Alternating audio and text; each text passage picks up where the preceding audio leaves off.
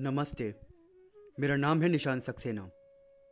आइए सुनते हैं चाणक्य नीति। अकेदोर संभुता एक नक्षत्र जात कहा, ना भवंती समाशीले यथा बंदर कंट कहा। अर्थात एक ही माता के पेट से और एक ही नक्षत्र में उत्पन्न हुए बालक गुण, कर्म और स्वभाव में एक समान नहीं होते। जैसे बेर वृक्ष के सभी फल और उनके कांटे एक जैसे नहीं होते, उनमें सभी में अंतर होता है। आचार्य ने बेर और कांटों की उपमा एक विशेष विचार से दी है।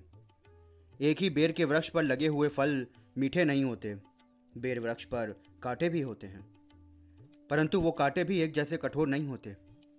इसी प्रकार ये आवश्यक नहीं कि एक ही माता पिता के और एक ही नक्षत्र में पैदा होने वाले बच्चों के गुण, कर्म और स्वभाव एक जैसे हों। उनका भाग्य तथा उनकी रुचियां एक जैसी नहीं होती। माता पिता के एक होने पर भी प्रारब्ध और परिस्थितियों का अंतर तो होता ही है। धन्यवाद।